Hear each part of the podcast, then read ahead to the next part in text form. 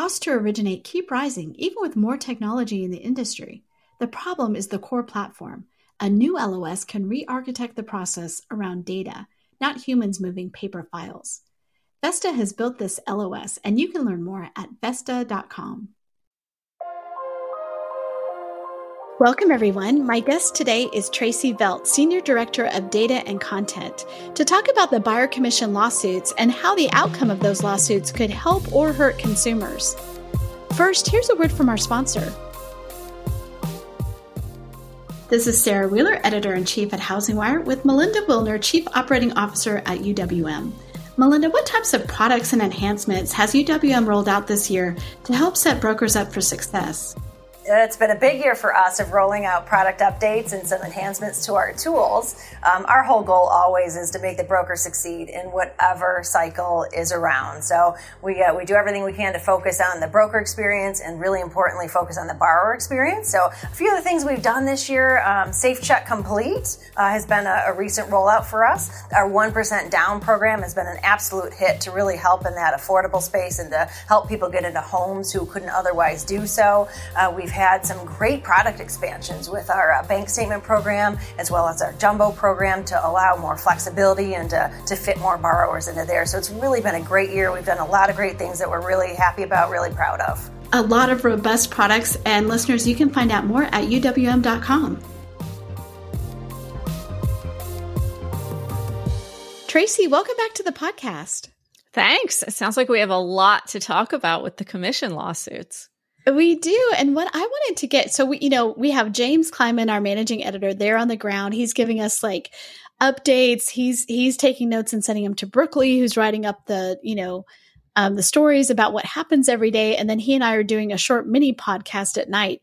So, what I wanted to ask you about was more like taking a step back and talking about why these commission lawsuits are important to, you know, everybody, you know, not just people in real estate, but also um, we we published an op-ed from Steve Murray, who was the founder of RealTrends, which is now part of HousingWire, and he listed out five ways that he thinks the class action commission lawsuits are misguided. And I would love to go through those with you because you've talked to him on your podcast about it, and I, I know you just know this space so well.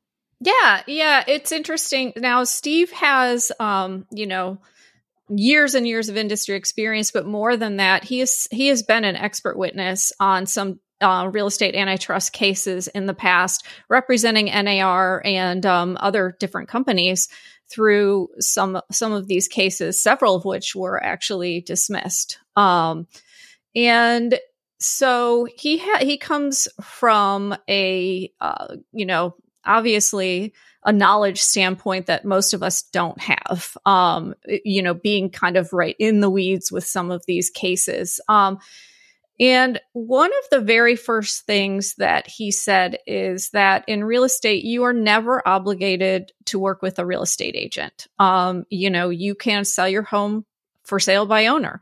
Um, you can work with you don't have to have a buyer's agent. You can work directly find a find the home you like and go directly to the listing agent. Um, that you are free to buy and sell a home as a consumer um, with without an agent. And that many many um, consumer studies that real trends and harris insights has, have done they did one let's see there are six of them. One starting in 20, um, 2002 and the last one was 2019 that um, reinforce the fact that most consumer well i don't know if it's most consumers let's say these surveys show that the consumers filling out these surveys understand that commissions are negotiable and um, obviously not everyone does understand that um, and you know, Steve is pretty harsh on why they don't understand it. But, uh, you know, I mean, a lot of people don't buy a home very often, so they just don't know. Um, it could be first time home buyers who,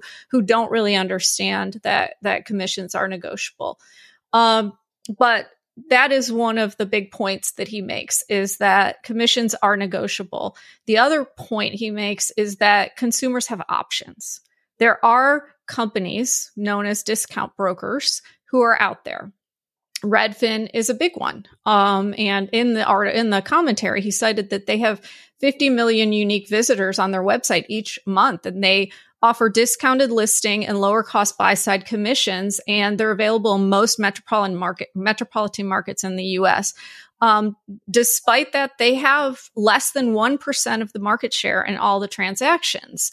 Um, and then, of course, before that, you had Help You Sell, um, which is still around, Assist to Sell, and ZipRealty. Um, and they they did make some inroads into the market, but not really enough. And the question is why? Why aren't consumers using those discount firms? Um, so one of the things he really talks about is that this is a huge transaction and most consumers want a professional who understands the market, understands their local market, understands the contracts or can fill out the contracts um, to assist them in that transaction. And they're generally willing to pay for that service. Um, and if they're not willing to pay, they can negotiate the fee. Um, so those are two of the, the biggest points he makes in in the commentary. Because the the the whole thing about the commission lawsuits is it's saying that it un, has unfairly basically fixed prices for the um, for the buyer broker, right? So on the buy side, that that that real estate agent, it's kind of like consumers don't know. Oh, I don't have to pay them that much. Like I I could negotiate that. But there are all sorts of what Steve's saying is there have always been a lot of options, and people still choose that option because that's what they want. Yes. Um, and, and that is what he's saying. Um, you know, I think that there have been quite a few studies that have actually shown that, including the consumer studies that um, RealTrends did with Harris Insights. Um, the other thing he mentions is that the average commission rate has actually um, gone down over the years. So RealTrends um, and now HousingWire keeps that data, but they started collecting that data from 1991, where commissions, um, I, would have to look at the chart, but they were about 6.2%. Um, and over the years, they have gone down to a low of, of four, you know, about 4%, four and a half percent. Um, and that was based on our proprietary data so we looked at just the public companies, public real estate companies for 2002, so 2022, and commissions um, had jumped a little bit. So they haven't they haven't lowered a ton. It's been maybe a percent, percent and a half over the years. Um, and we don't have a full picture from from 2022 because we're on, we're not looking at the full data set that we that we used to look at. Um, but you've you've also got the fact that you know these commission rates have gone down over the years, which is interesting. Um, when obviously someone knows you can you can um, negotiate them for sure. I think another big part of this um, commission lawsuit that to me as a consumer, I've bought I don't know five six houses in my life it's still sort of a black box like the the multiple listing services right like and how they are um, you know it's it's part of the whole um, way that we do trans- real estate transactions in this country and in Canada is through these listing services, and that's all tied up in NAR and the realtors. Um, what can can you explain a little bit about why we need, from from Steve's perspective, why we would need those MLSs and what what their value is? So the value is in the accuracy of the data about the homes that are for sale and comparable data on past sales in order for price comparisons. When you um, basically, it helps to make, according to Steve, the market more efficient and fair. Um, that these rules are are kind of reinforced or enforced by the MLSs. Um, and he he basically said if you take out take the MLS out of the picture and you have the portals. Well, none of the portals are geared to really police the accuracy of the data provided by sellers. Um, and they also don't police agent conduct in the market, um, which obviously NAR through their code of ethics does as well.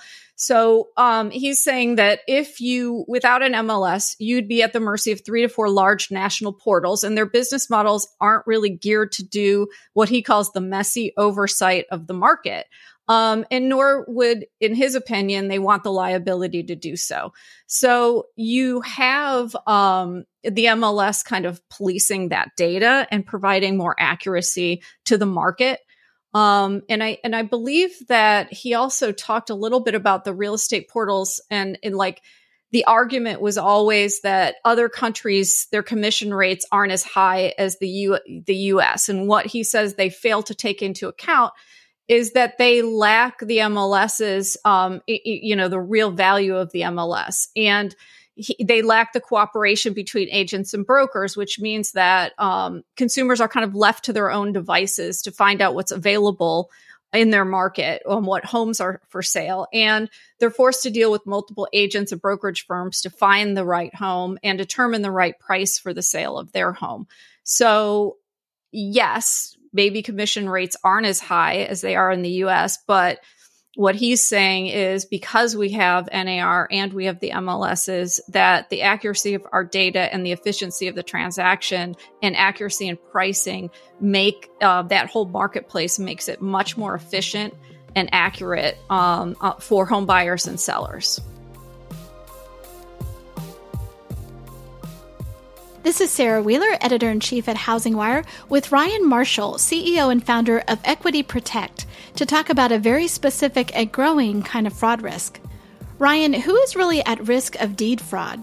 So that's a great question. I think we should first state that the people who are not at risk are people that just recently acquired their properties, people that have loans on their properties, often high loan amounts, high loan to values on their properties um, those are people who I would consider as very low risk and people that should probably not consider our service as a service. So, as of November of 2022, we've identified 83 million parcels across the nation, which is roughly 54% of the total parcels in the entire country who we've deemed as vulnerable. Uh, these parcels are specifically ones that don't have mortgages, parcels where they're non owner occupied, properties where the mailing address isn't associated with the site address.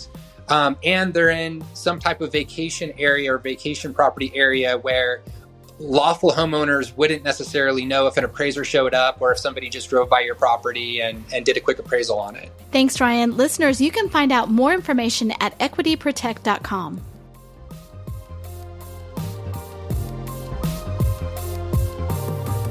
So it's still unclear to me right? So maybe this is an explain mm-hmm. it like I'm five moment. Sure. Like if I'm looking at mm-hmm. Zillow instead of the MLS, like how is it that Zillow doesn't serve consumers as well as an MLS, or is Zillow taking from the MLS and that that's what's happening? So I do believe that Zillow takes that listing information from the MLS, but they do not. Um, they do not offer cooperation and compensation like the MLS does. So they're just providing the information about that listing. They're not providing um, any type of of cooperation with another agent to sell that property. They're not providing, um, you know, any representation to the to the seller or to the buyer um, you know, they're basically providing that information. And do they do they provide enough to get price comparisons? Yes, obviously Zillow has the Zestimate and, and that, but they're really relying on the MLSs for the accuracy of their data. They're not policing it. So if you don't have the MLSs giving them that feed and the MLSs go away, you're leaving it up to the agents to enter all of their information on the properties into a portal, let's say, with no verification of that information and no offer of compensation with that offer. Does that make sense? It does make sense. And I can see how that, I think it's hard as a consumer to parse that because it's like, mm-hmm. I go on Zillow to find it. Oh, and I found it. Oh, that's great. And then I tell my agent. Or in, in the case of mm-hmm. when I bought a house in Colorado, um, Zillow said, because I don't know anybody in Colorado, it was like, hey, do you want to talk to this agent and set up a, you know, set up an open mm-hmm. house. I was like, sure. And, you know, we ended up buying that house. So it's just interesting to me, you know, like um, what that policing looks like. Yeah, I think that, um, you know, there are specific uh, requirements that the MLS has in, in, entering the data into their system and, and certain fields that must be filled in and, and certain, um, you know, obviously it's, it's to the broker's best interest to enter all of the information accurately but it's really that offer of compensation that that makes all the difference. Um, you when you are looking on zillow for a property you're contacting that agent um, and you might if you're buying a property um, you are going directly to the listing agent generally. Um, and at that point, you're probably not, unless you have an agent who you're working as a buyer's agent, you uh, might not be represented. You might be going to directly to that listing agent and you don't actually have representation yourself. And if you're new or don't really understand the home buying process, you know, you're relying on that listing agent to tell you. In certain states, there, you know, for example, Florida is a transaction brokerage state. That means you, by default, you're a transaction broker. You do not represent the seller and you do not represent the buyer. You are merely putting the transaction together. Um, so there are certain duties associated with that. And honestly, I don't know exactly what those are, but, um, you can still be sign, you know, you can still be a buyer's agent in Florida. You can, there's a contract in Florida, a buyer broker agreement that you can have your, um, the buyer sign that you represent them. So there is still that option, but it's very confusing, um, to most consumers. Uh, they don't understand that they don't necessarily have representation in the transaction. Um, and I think that what this whole case will do no matter what the outcome is really bring trans more even more transparency to the transaction on mm-hmm. how everyone is getting paid and what representation they have um, which most states require you to actually disclose the representation that you offer to the people you're working with well, and you know, the the members of the jury are those consumers who may or may not have any knowledge of the real estate transaction. They may or may not have bought a home before. Um, they may be in the industry or not. Um, so it's interesting to to look at, you know, if it's not clear to consumers, well, those are the people who are deciding this trial, right? Yeah, and and I also think that one thing that I haven't seen discussed at all is um let's you know, we don't know what they're going to decide. We don't know what the jury's going to decide. But let's say they're going to separate the compensation. Um, so right now, the um, seller pays the buyer's um, commission, the buyer's agent's commission, or the other agent's commission. There's cooperation between the two, the listing agent and the buyer's agent, um, and that goes through the seller. So if they separate those, and buyers have to pay the commission to their agent and sellers pay it to their agent, you're looking at some real issues with um, affordability for homes. A lot of buyers, it's hard enough to get a down payment together. Now they also have to pay their agent. Um, and you're you're also from an agent side you're not guaranteed that payment even if you have a contract. Who's enforcing that and what do you do to enforce that? Do you go to court for it? Um you know these are people you want to work with again. So it's a very difficult situation and it could actually hurt buyers. And that wasn't part of what Steve wrote about, but it is part of what I have heard from talking to brokers around the country. You know, just that extra factored in, and it could push them to a point um, with a lender that they might not qualify for for the home as well because they might want to roll that into the cost of the home into their mortgage to pay that commission as well. So. Well, and um, you talk about affordability. We know first-time home buyers. I mean, they're they're the ones who are going to get hit the hardest if we change this. Um, other people will say that they will gain more, right? Because then um, but if you look at first time homebuyers who don't have the asset, right? Oh, I have this money from selling my other house. They're having to come up with the cash for the down payment.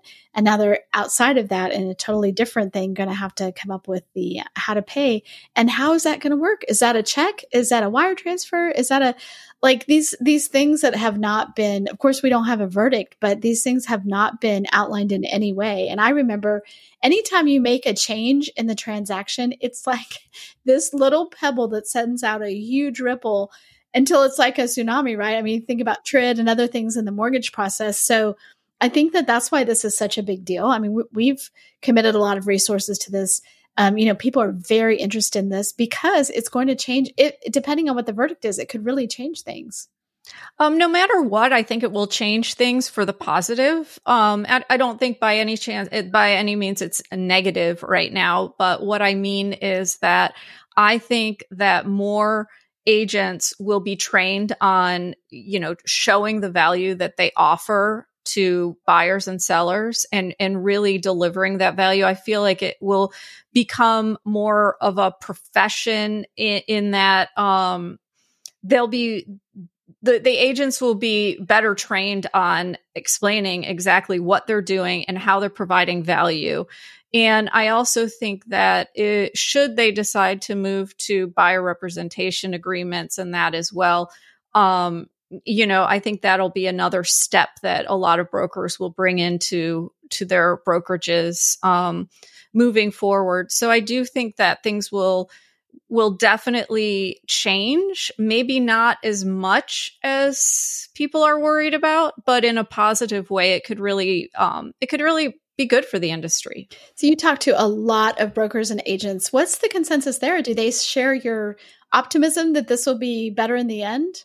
I think I do think so. Yes, I think it's a mix. Um, you know, uh, I was taught when I was talking to Steve, he told me about a broker in the Northwest who actually um, has worked with their state regulators on making a buyer agent representation um, agreement mandatory in their state.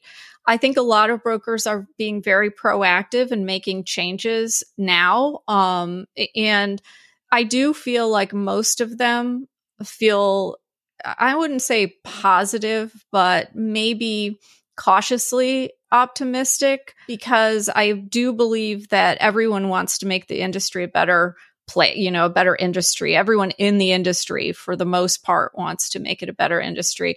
And if they have to make those changes to do it, I think most of them that I've talked to are are willing to to make those changes because they truly do care about the consumers. They truly um, you know, at least the ones I talk to, they truly do care about um, being a resource in the community. And, you know, a lot of them are very, very active in the community um, from a, you know, a, a uh, volunteerism and um, support side. So, so yeah. Tracey, thank you so much for uh, you know lending us your insight here. You've been covering this uh, this industry for so long. You know so many people. I appreciate it, and I look forward to your coverage when you're in Kansas City for this trial. You're going to be there for the verdict, so it'll be uh, that's a, still a couple weeks away, but I'm looking forward to it. Thank you.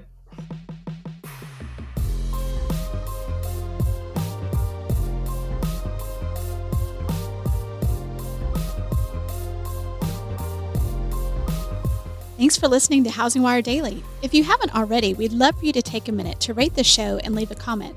And make sure to tune in tomorrow for more news and insight.